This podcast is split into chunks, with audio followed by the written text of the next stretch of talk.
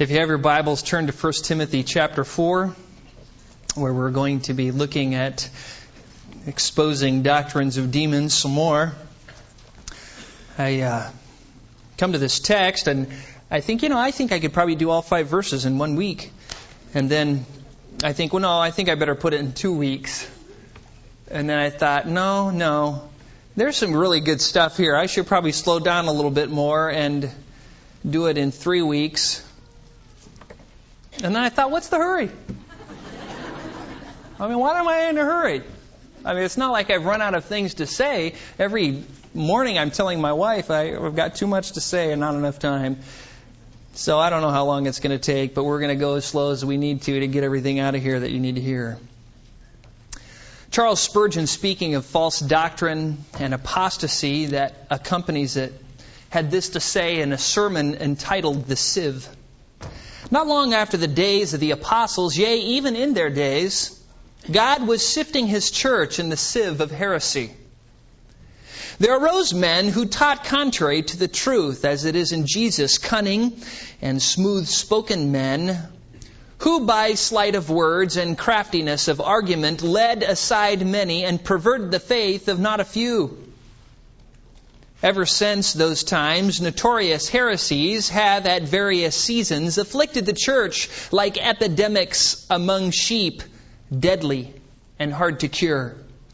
Professors have fallen before the hurricane of false doctrine like leaves in autumn, thick as leaves of the Vallombrosa have been the apostates who have been hurried hither and thither by the fitful winds of novel opinions, subtle refinings, and pestilent errors, denying the Lord that bought them, denying the cardinal doctrines of the faith, and so perishing in their iniquity. End quote.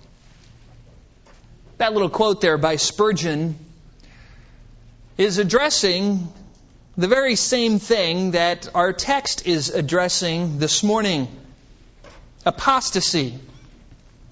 And apostasy happens when demons influence men to propagate errors that lead people who are professing believers, who think they're believers but are not, away from the faith. And we have learned from the first two verses of chapter 4 of 1 Timothy that there are three dangers we need to be on guard against. We have learned that we need to be on guard against apostasy, because in the latter days some will fall away from the faith. And we have learned that we need to be on guard against demonic doctrines, those things spoken by hypocritical lie speakers influenced by Satan. And third, we need to be on guard against those who spread demonic doctrines. These are things we're always to be on guard against, always to be watching out for, because they are in the church. Paul told the Ephesian elders that these savage wolves would arise from among them and come in from without, not sparing the flock. And having warned of the danger of apostasy in verses 1 and 2, a warn, warning of the demonic doctrines and the hypocritical lie speakers who spread them. He then gets into exposing and refuting two of the demonic doctrines in verses 3 through 5. And both of these errors fall into a category of what is called asceticism.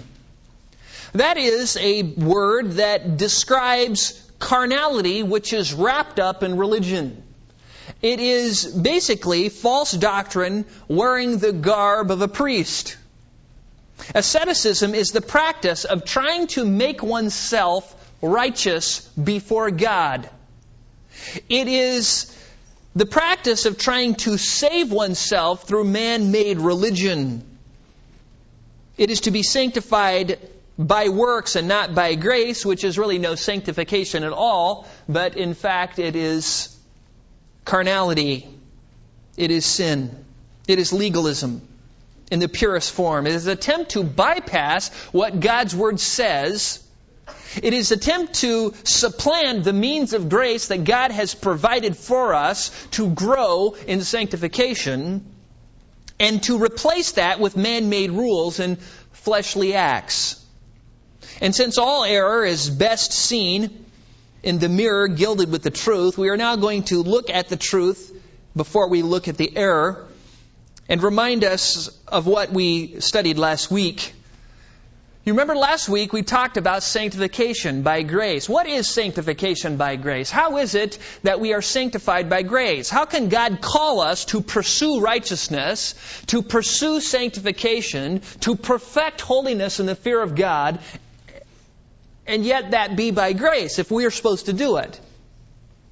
And we talked about seven characteristics of sanctification, and we just want to review these quickly before we get into the text. First, there is no sanctification without first being saved by grace through faith alone.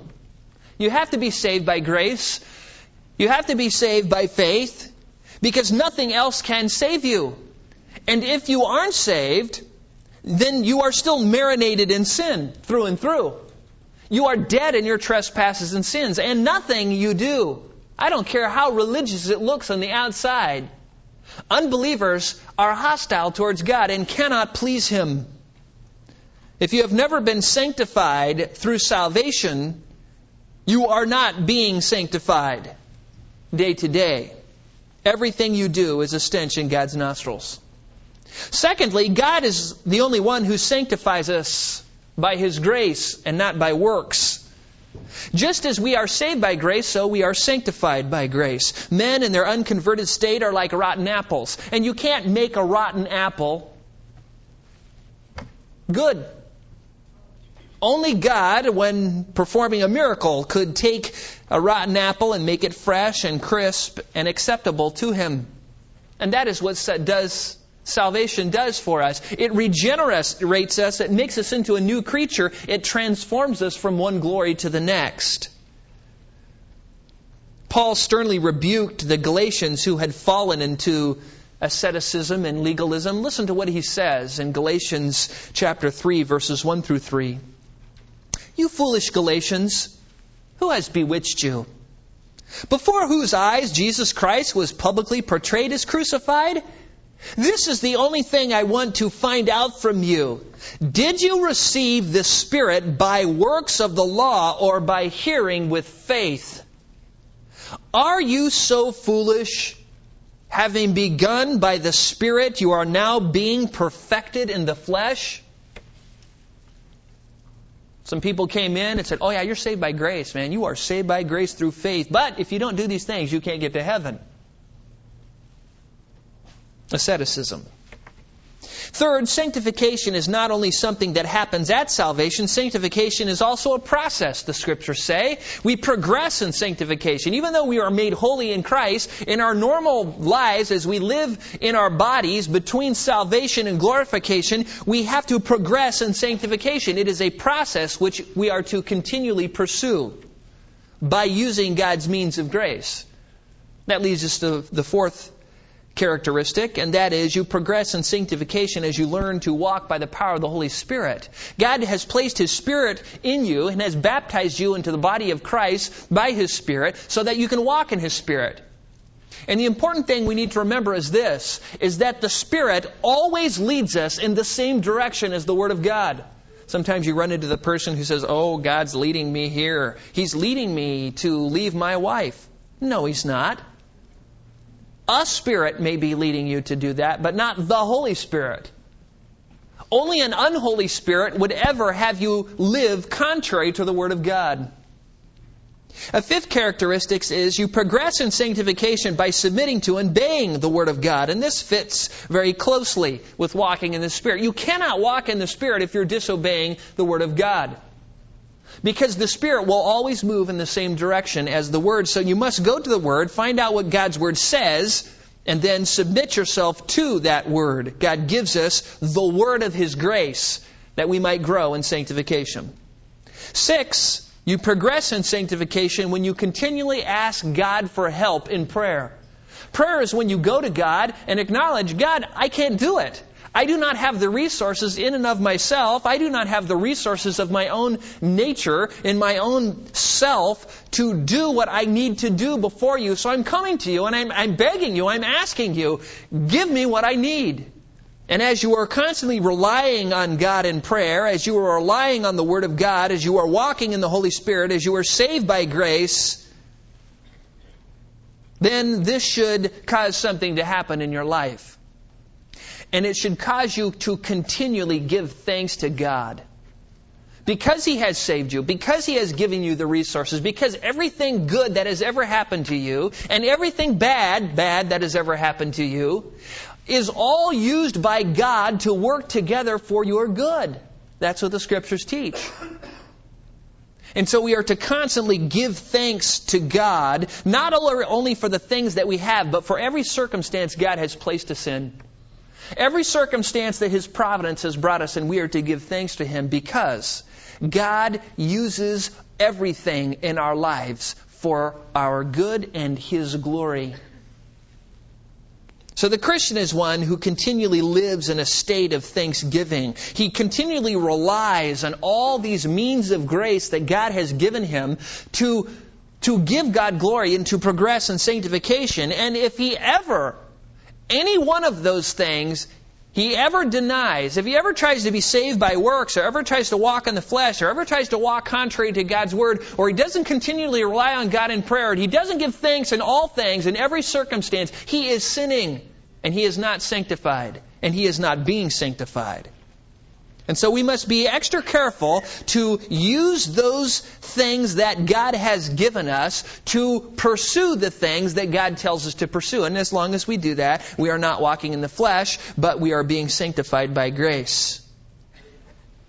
So, having said that, we are now ready to look at the text. And I think as we go through this passage uh, this week and next, and maybe in next week, and I don't know about after that, but as we look at it, you will be able to see very clearly the errors that are spoken here. Follow along as I read verses 1 through 5 of 1 Timothy 4. Notice what Paul says. But the Spirit explicitly says that in the latter times some will fall away from the faith, paying attention to deceitful spirits and doctrines of demons, by means of the hypocrisy of liars, seared in their own consciences with a branding iron Men who forbid marriage and advocate abstaining from foods which God has created to be gratefully shared in by those who believe and know the truth. For everything created by God is good, and nothing is to be rejected if it is received with gratitude, for it is sanctified by the means of the Word of God and prayer. Paul says, in verse 3 that these hypocritical lie speakers are first and foremost men who advocate abstaining from foods, and they forbid people to marry. Now, at first glance, when you look at that, you think, well, Jack, that doesn't sound that demonic. I mean, what is the big deal? Why, why is it such a big deal, and why is it such a demonic doctrine that, you know, we abstain from foods or we tell people not to get married? Well, let's look at each of these uh, one at a time, and we'll see. Throughout history, there have been those who have tried to claim that, that marriage is something evil, that uh, the physical relationship between a man and woman is something bad, something to be avoided, something that is not good. They've tried to say that, well, if you're married, you're being self-indulgent, you're, you're, you're feeding the flesh, you are, you are accepting a lower spiritual plane for your life because, you know, if you were spiritual like me, you would be single. And that's how they kind of played out at the beginning. And this was a demonic doctrine sowed in the early days of the church. And the first group who practiced it were the Essenes. These were um, the group who lived at Qumran. If you don't know where Qumran is, Qumran is down uh, by the Jordan River, by the Dead Sea, and it's where the Dead Sea Scrolls were found. And the Essenes drew, withdrew from society, dug holes in the, the sandstone cliffs, and they forbid marriage, and no one could get married, and of course, in one generation, they went extinct. It's a good way to put an end to your movement. They they fell into this trap of asceticism for, you know, don't eat this and don't get married and deny yourself all of these things, and that way you'll be holy before God. Then after that came the era of Gnosticism, which taught that all matter was evil. The Gnostics were these super intellectuals, supposedly. They kind of uh, because they they um, studied under certain people who had a higher knowledge, kind of like the guru mentality. You hang around a guru long enough, you know, you could be a guru too. And um, these people had this supposedly higher spiritual knowledge. And if you wanted to have the inside knowledge, you would have to sit under the teaching of these Gnostics. And the Gnostics believed that all matter was evil that, that all of the, the physical things of the earth were evil, and so we were to deny it all as much as we could. We were to practice just severe self denial. We were to reject those things that God had given us to be gratefully shared in by those who know and love the truth. And then after that came some other people. Saturninus had followers who said that marriage was of Satan. Irenaeus, the early church father, said many abstained from various animal foods and multitudes were drawn, away by feigned temperance. They were snared by demonic doctrines and led into rebellion against God under the guise of religion. And from the early days of the church, ascetic groups like the Encratites and the Tatianites and the Catharites and the Montanites and the Manichaeans and all kinds of people I discovered taught that marriage was bad. You stay away from it. I mean, if you engage in that, man, you are just, damn, you're not second best for your life, man. You're just sinning. In the fourth century, asceticism had reached its climax, not just in this area of marriage, but in all kinds of areas. There were monks who were doing all sorts of harsh things to themselves in order to try and be holy. And these, these were people who were considered, you know, these were the priests, these were the, the Catholic priests, these were the monks, these were the, like, like the people to revere. These are the people you'd go to to have pray for you. They would do things like stand next to a cliff all night, and in case they fell asleep, they would plunge their ruin. It would keep them from falling asleep, you know, and they'd say, Oh, I'm holy because, look, I stood there all night next to the edge. Now think about that. There were people called the stylobites. People who would take a huge pole 30 feet or higher, plant it in the ground like a telephone pole, build a little platform on top, climb up there, and they would live on top of that pole for years. And they would rely on other people to feed them. They'd lower a rope down and people would, you know, bring them food. They never take a shower. They'd live up there, do everything up there. Think about it. You can't hide up on top of a pole and they lived there. I mean, it was, it was really getting out of control. Others would become so dirty and unkept that vermin would literally drop off of them when they walked. And these were the holy people. Why? Because they had denied themselves. Look how holy they were. Other people would starve themselves until they were emaciated and often died. And as the church at the very beginning kind of said, you know, these things aren't real good, pretty soon it adopted them. The early church fathers, Tertullian and Ambrose, believed that, quote, the extinction of the human race was to be preferred over the physical relationship in marriage. Augustine he would counsel people and he would tell them this if you're married, you abstain from any physical relationships, just directly contradicting the Word of God. The Roman Catholic Church taught that all those wishing to enter in the priesthood had to abstain from marriage. And the Roman Catholic Church taught that you could not be a priest and married too, and if you were, you couldn't love God's sheep like Christ wanted you to love them. According to the Vatican approved Encyclopedia of Catholic Doctrine, quote, priestly celibacy is a non negotiable doctrine of the Roman Catholic Church. It had its origin in the Spanish Council of Elvira in 305 AD, where the church prescribed celibacy for those who were ordained. And later in 1073, Pope St. Gregory VII enforced celibacy for all clergy by the Council of Trent in the 16th century. Virginity was hailed as the superior spiritual state. And by the time of the Reformation, the Catholic Church had imposed so many regulations upon those who were married that they had to totally abstain from any physical relationships for over half the days of a year. I mean, no wonder there was a Reformation. I mean, think about it. They're telling people, no, don't, don't touch your wife. You stay away from her. In direct contradiction to the Word of God.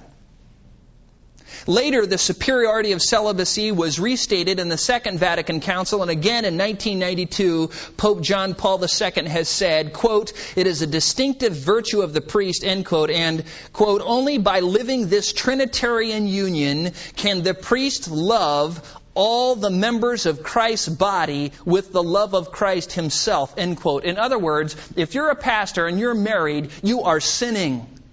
If you are a pastor and you are married, you cannot love God's sheep like you're supposed to love them. This is just a lie from hell. It is asceticism. It is a doctrine of demons. Now, you, you think, well, how could this happen? I mean, how, how, does, how do teachings like this happen? How do they creep into the church? I mean, do they just invent them? Well, they come through hypocritical lie speakers. John Calvin said this in his commentary on 1 Timothy, quote, These prohibitions have their origin in hypocrisy that abandons true holiness and then looks for something else to hide behind. People who do not abstain from self-seeking, hatred, avarice, cruelty, and similar things try to attain a righteousness for themselves by abstaining from those things which God has not forbidden. Only hypocrites do this so they can sin with impunity against that inner righteousness that the law requires. They conceal their inner wickedness in those outward observances which they drape over themselves like veils. He goes on to say they do it to stop people from practicing what they are allowed to do. Whether it is done on a local or worldwide level, it is always a demonic tyranny, end quote. The rationale behind celibacy seems pious at first, and I'm going to tell you it in just a second. And as I and as I listen, I list these things, I want you to think about it, and you'll think, well, you know, that I, isn't there a scripture that says that? I mean, doesn't it? Doesn't it? Doesn't the Bible teach that? I mean, that sounds pretty logical. That doesn't sound too fanatic. The first rationale behind celibacy is this: it frees up time to devote yourself to ministry, to study, to pursue the things of God. Well, isn't that true? Sure. The person who isn't married has more time, doesn't he? They, they have more time. I mean, you don't have kids, you don't have the wife, you don't have a lot of things that you have to deal with when you're married. And so it's, it's pretty good. I mean, that doesn't seem very demonic. Secondly, it keeps families, they say, from becoming too powerful in the church. You know, if a priest was to get married and have a family and his children would have children and pretty soon they'd all come to the same church, pretty soon that family would, would maybe sway the church. Maybe it would it'd corrupt the church and pretty soon the family would be run by family, or the church would be run by family consensus rather than the Word of God. And that's not good, and that's true. It's not good. And we don't want to have that happen, right? That's right. We don't want to have that happen. And so the Roman Catholic Church has made some rules. You can't be married if you're either a sister or a Roman Catholic priest. And they do go to the scriptures, and then we want to look at these. Turn to Luke chapter 18. Luke 18. And I'm just going to read you this. I'm not going to give you any context like I normally do, just because the only way they can make it say what they want to say almost is by ignoring the context. And then we'll look at the context in a minute. Now look at Luke 18, 28 through 30. And Peter said, Behold, we have left our own homes and followed you. And he, that's Jesus, said to them, Truly I say to you, there is no one who has left house or wife or brothers or parents or children for the sake of the kingdom of God who will not receive many times as much at this time and in the age to come eternal life. Now they interpret this verse to mean that there is a great virtue and blessing in not getting married.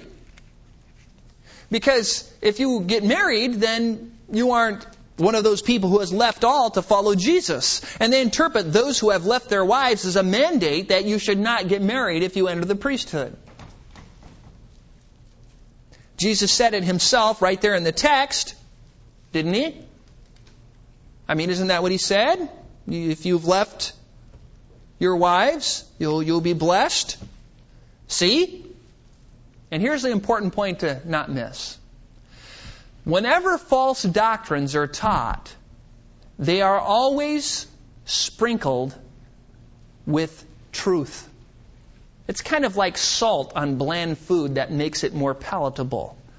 like those gel coat, you know, aspirin that go down easier. They just put a little bit of truth around there, and it makes you think, well, well I, okay, and you swallow it. But let's look at the text a little closer, make some comments, ask some more questions, look at some other cross references, and see if this is what Jesus was really saying. Was Jesus really saying here, priests shouldn't get married? First, it must be noted that Jesus is speaking about those who were already married. I mean, isn't that what he said? Those who have left wives which they already had is what he's talking about in order to follow Christ. Celibacy is never mentioned in the text. Second, Jesus is talking about commitment to him. If you were to look at the near context, this is what you'd find. You'd find Jesus' discussion with the rich young ruler. Remember, the rich young ruler came to Jesus. Um, you know, uh, what must I do to get eternal life? Jesus says, keep the commandments. He's self deluded. He says, I've kept them all. And Jesus goes, oh my, he's really deluded. Okay, well then I'll tell you this. Why don't you give up all your riches to the poor and then come follow me and then you can have eternal life? And what he does is he exposes this man's God. This man is saying, I love God more than anything else, and I've obeyed him fully. So Jesus says, okay, if you've obeyed him fully, then get rid of all your riches and follow me. But you see, the man loved his money more than God and was unwilling to part with it, and it showed that money was his God, and so he didn't do that. This prompted the disciples then to ask the question, well, well Lord, we've left our homes and followed you. What, what's in it for us? And that led to Jesus' whole discussion. He, Jesus is just saying, listen, Peter, don't worry about it. God's not going to be your debtor, not either in this life or the age to come. He is going to recompense you way more than you ever deserved. And so don't worry about that. If you've left your wife, if you've left your children, if you've left anything to follow me, God will pay you back. Now, the third thing we want to note is Peter is not saying none of us apostles were married. Nor was he saying we all divorced our wives and abandoned our children. He's not saying that either. Peter was saying that they had sacrificed. I mean, Jesus, for a long time, um, ministered out of Capernaum, where Peter lived in that area by the sea, and so Peter was able to go home. But when Jesus was traveling around, Peter had to leave his home. I mean, he couldn't go home every night. You know, they're walking around Palestine doing miracles and watching Jesus preach, and you know, they're they're following him around. So they had to leave their homes for at times to go minister. And that was a sacrifice because they could not go home to their wife and their kids every night. But Jesus is not speaking against the Word of God, which clearly teaches that husbands are to love their wives and cherish their wives and nurture their wives, love their wives like Christ loved the church, and that anyone who does not care for his own family has denied the faith and is worse than an infidel. He's not speaking against that. Because then you'd be contradicting the very word that he spoke. Fourth, the scripture explicitly says that Peter and the other apostles had wives. Listen to this. 1 Corinthians 9 5. Now listen to what this says. This is Paul, and he's speaking of himself and the rest of the apostles, and he says this Do we not have the right to take along a believing wife?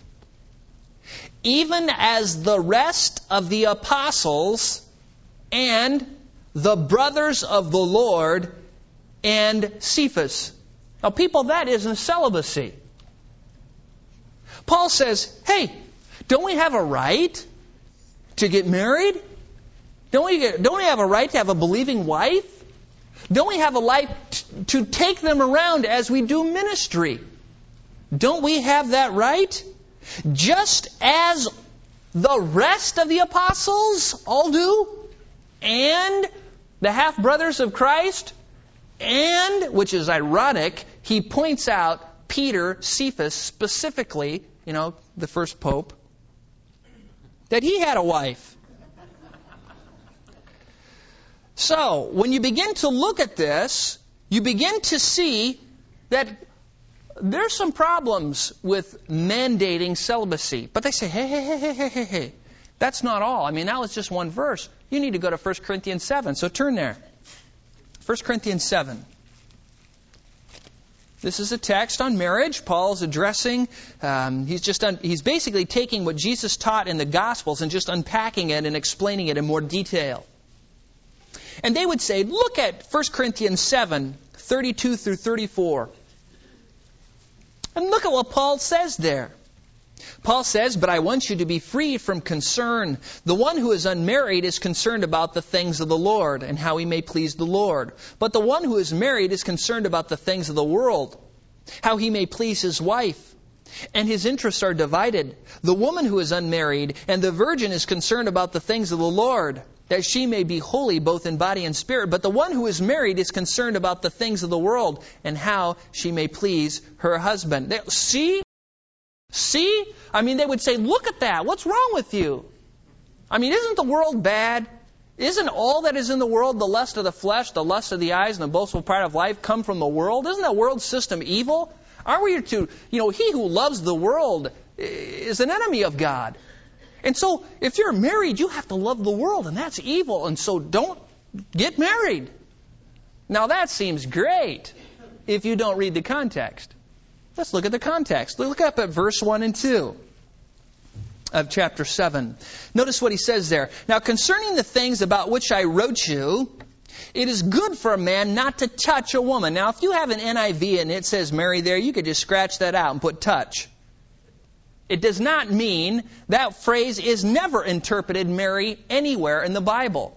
It is if you don't if you don't you don't you shouldn't touch a woman so as to ignite yourself into flames is really what it means it's the same word that paul used when i think he was at malta and it says and he touched off the fire he took a stick he put it and it started a fire it ignited into flames it is to touch so as to ignite and he's saying this here. Now, concerning the things about which I wrote you, men, keep your hands off the women so you won't get ignited into flames.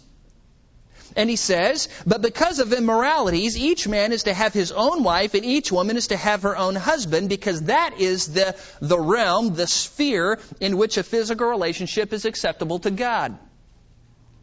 But notice, each man is to have his own wife, and each woman is to have her own husband. That's what he says in verse 2. And so he explains then in the verses following um, through verse 6 that the wife and the husband are to fulfill their physical relationship in marriage. And then he says this in verse 7. Look at there. Yet I wish that all men were even as I myself am. However, each man has his own gift from God, one in this manner and another in that. Now think about this. Paul is saying each man has his own what? Gift. Now who gives those gifts? Do we give those gifts to us? No, those gifts are given by who? God. And so we can't force ourselves to have a gift. We can only get what God gives us. And some people, true, have the gift of singleness. Some people can function, they aren't always consumed with lust and passion and desires, and they don't want to be married, they're just doing fine. Those are the rare exception. Those are the few people, like the Apostle Paul, who, who don't need to get married. And Paul is saying, hey, if you have the gift of singleness, don't let anybody tell you you have to get married because you don't. But, look at verse 9. This is his advice to those who do not have the gift. But if they do not have self control, let them marry. For it is better to marry than to burn with passion. Here we have the strongest command in the Greek, an aorist active imperative. If you have a problem with continual temptation in the sexual area, that you're, you're always fighting lust and temptation in that area and have a hard time maintaining self control, God commands you, you get married. Because that is the sphere which God says the physical relationship is acceptable. Get married. And of course, it would have to be, as in verse 39, someone who is in the Lord, another believer. So you see, there is nothing wrong with being single. That's a gift from God. But there is also nothing wrong with being married. It is just a spiritual estate. It is just as holy. It was created by God, and it is a very good and perfect thing when we submit to God's word and his regulations for marriage.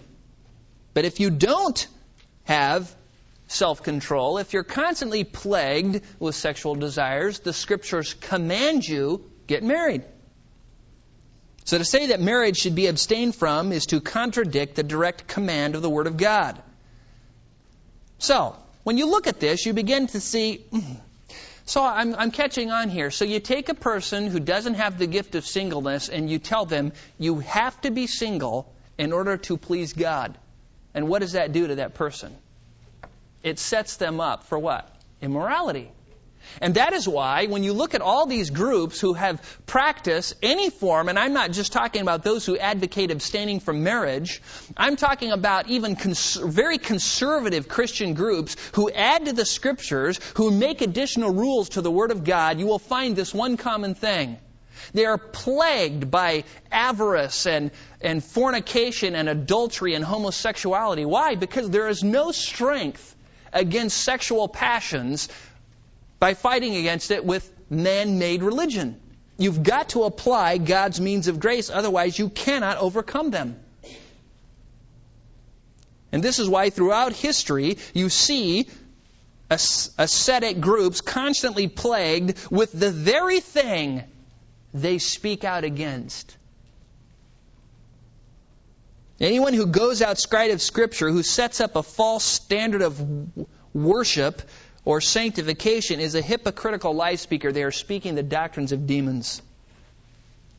Now, the second demonic doctrine mentioned in the text, look back at 1 Timothy, is these men who advocate abstaining from foods. Now, this really seems benign. I mean, when you think about it. You know, so, you know, I don't eat celery. So I don't let myself eat ice cream when I go to bed you know, I say no to the second helping of pie. Is that what they're talking about here? Well, that's not what Paul's talking about. He's not saying no to the second helping of mashed potatoes. He's not saying uh, he's not speaking against modifying your diet for for health reasons. He's not saying that at all. He's not saying don't have your favorite dessert. If you say that, then you're doctrines of demons. What Paul is talking about here is the false belief that either what we eat or what we do not eat in this case, makes us more acceptable to God. And just like abstaining from marriage, there's some elements to truth to this. I mean, when you think about it, you can go through the scriptures and find little bits of truth to sprinkle on this so it's more palatable. I mean, Jesus talked about fasting and he didn't condemn it. He didn't say anything except to say, if you fast, don't let anybody know. That's what ekes me when I get these little brochures in the mail. Come to this, you know, prayer and fasting conference. Well, you're not supposed to let anybody know. So why would I go with a group of people who all know you're all fasting and get together and fast and talk about how you're being spiritual because you're fasting? It's the very thing Jesus speaks against. And also, the scriptures say not to get drunk in Ephesians 5:18, and in many places the scriptures warn against gluttony, like Proverbs 23:21. And those things are true. And besides, you could go to Leviticus and you could see in God's perfect law that, that He, in Leviticus 11, set up all these food regulations, clean and unclean. I mean, when you think about it, it's, those regulations are scary. You can't eat shrimp, lobster, scallops. You couldn't eat any scallops? You couldn't have catfish, blackened catfish, because they're fish that don't have scales. What's really scary is, is when you realize that you can't eat bugs unless they crawl on all fours, have jointed legs, and hop on the earth. And that's really disappointing. because there's some of those bugs you look at and you just want to eat them right down. Some of those beetles. And you're thinking, ah, oh, they just, they aren't jumpers. Sorry. But the good news is, is that you can eat any bugs you want.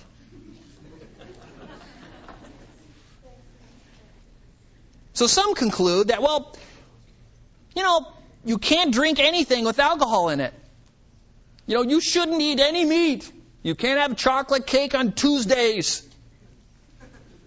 Or whatever. They begin to regulate. Eh, if you drink caffeine, you're in sin. You can't have coffee. You can't have any drinks with caffeine. Yet nowhere are we commanded to fast. Only if we do fast, to not let anybody know about it. We are commanded to not get drunk, but we are not commanded not to drink. The scriptures tell us how much, they don't tell us how much we can eat, but they do say don't be gluttonous.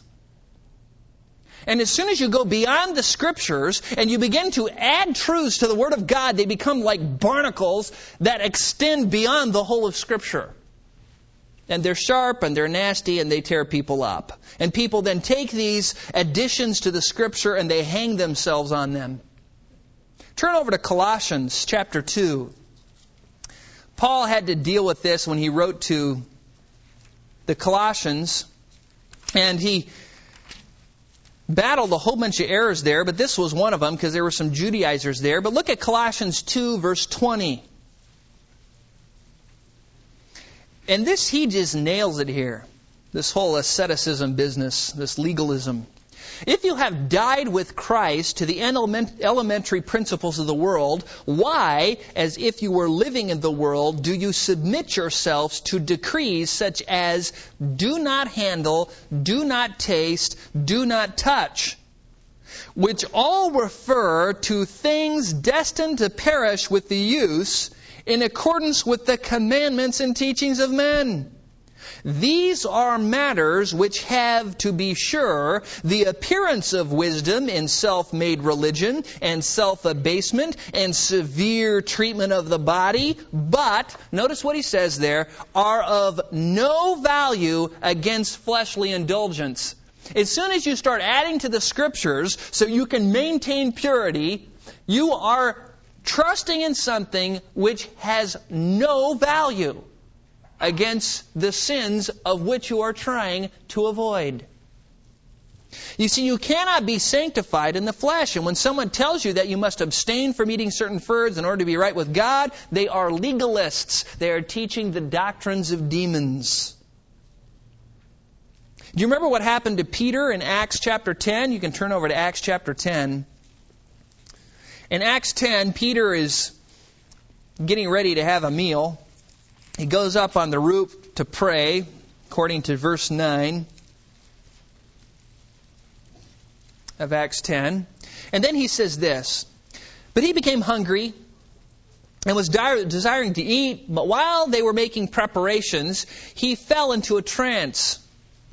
And he saw the sky opened up and an object like a great sheet coming down, lowered by four corners to the ground. And there were in all kinds of it four footed animals and crawling creatures of the earth and birds of the air. And a voice came to him Get up, Peter, kill and eat. But Peter said, By no means, Lord. Now, this is amazes me. Peter is good at doing this. I mean, we just read this morning what happened when Isaiah, you know, saw the Lord. He fell on the ground and said, you know, woe is me for I am ruined. But Peter, he's, he's bold. No, Lord. And then look at what it says. For I have never eaten anything unholy and unclean. Again, a voice came to him a second time. What God has cleansed, no longer consider unholy. And this happened three times, and immediately the object was taken up into the sky. Peter was told by God, Peter, just eat anything you want. You see, Peter was having problems. If you remember in Galatians where Paul talks about how he withstood Peter to his face and how he had to rebuke him, you remember why? Because Peter was being a hypocrite. Do you remember why? Because he was hanging around the, the Gentiles and eating ham sandwiches and whatever. And then as soon as he got around the, the Jews, all of a sudden he was Mr. Your Kitchen and, you know, not doing anything and kind of looking down, oh, those Gentiles, look at that.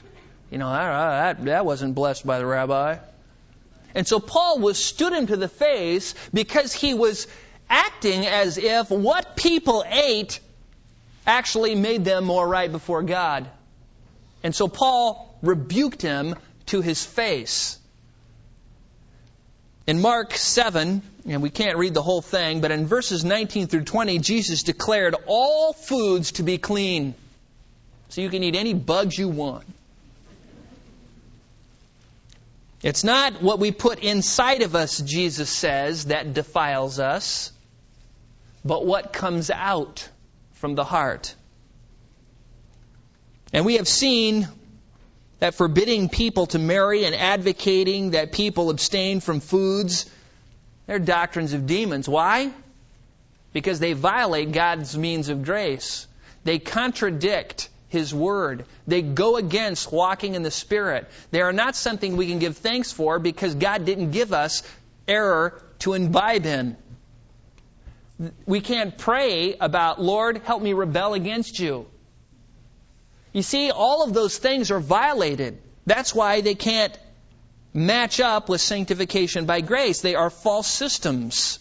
So we need to be beware of those things that bind our conscience with man made rules. Now, I just want to say something here before we close, and that's this. What I'm not talking about is personal convictions. Every one of us needs to have personal convictions. Every one of us needs to understand our heart and our weaknesses, and we need to do whatever we need to do to make sure we don't fall into sin. I mean, Jesus taught, you know, if your right eye causes you to stumble, you gouge it out, you cut off your hand, you chop off your foot. Go to whatever lengths it takes not to sin. And so I have some weaknesses, and I know where those weaknesses are, and I know what I can and can't just by personal experience do or not do because it, I'm tempted. So I choose not to do those things. That's fine. That's good. And every one of us should practice that. We should know our own weakness and fortify ourselves against our own weaknesses and have personal convictions. But as soon as I say, now, you need to have my convictions because if you don't, you are sinning, then I've become a legalist. Then I've gone beyond the means of Scripture. Then I'm trying to add to the Scriptures and tell you that if you are going to be sanctified, you need to keep my rules. And that is what this, ter- this text speech, speaks against. So we need to be careful that we aren't doing that ourselves. You know, somebody grows up in a house and your mom and dad tell you that, you know, that the jack is Satan and the queen is de- a demon and if you play cards, you know, you'll get spiritual cooties on you. And uh, and we laugh, but you know that's standard fare in some circles. That boys and girls can't swim together. That uh, you know you can't hold hands in public.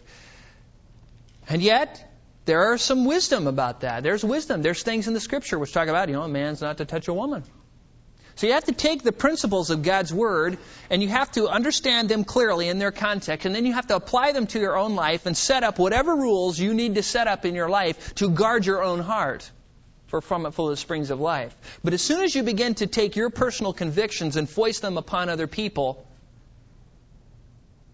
doctrines of demons, man made religion, sanctification by works, which is really just unsanctification and sin. So you need to ask yourself Am I promoting man made religions? We need to be careful not to do that. And since we started with Charles Spurgeon, I'd like to finish with him.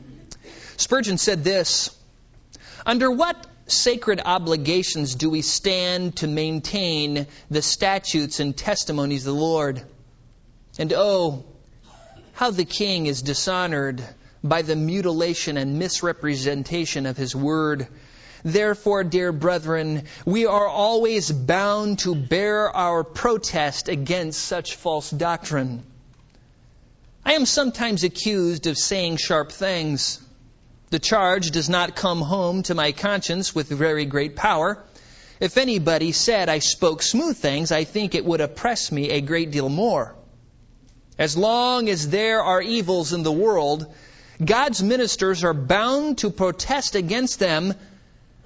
That man who, as he goes through the world, can say, Hail, fellow, well met with everybody, and extol the modern Diana of charity, the universal charity, the false charity, the charity towards the false, that man, when he comes to stand before his Maker, will find it hard to give in his account.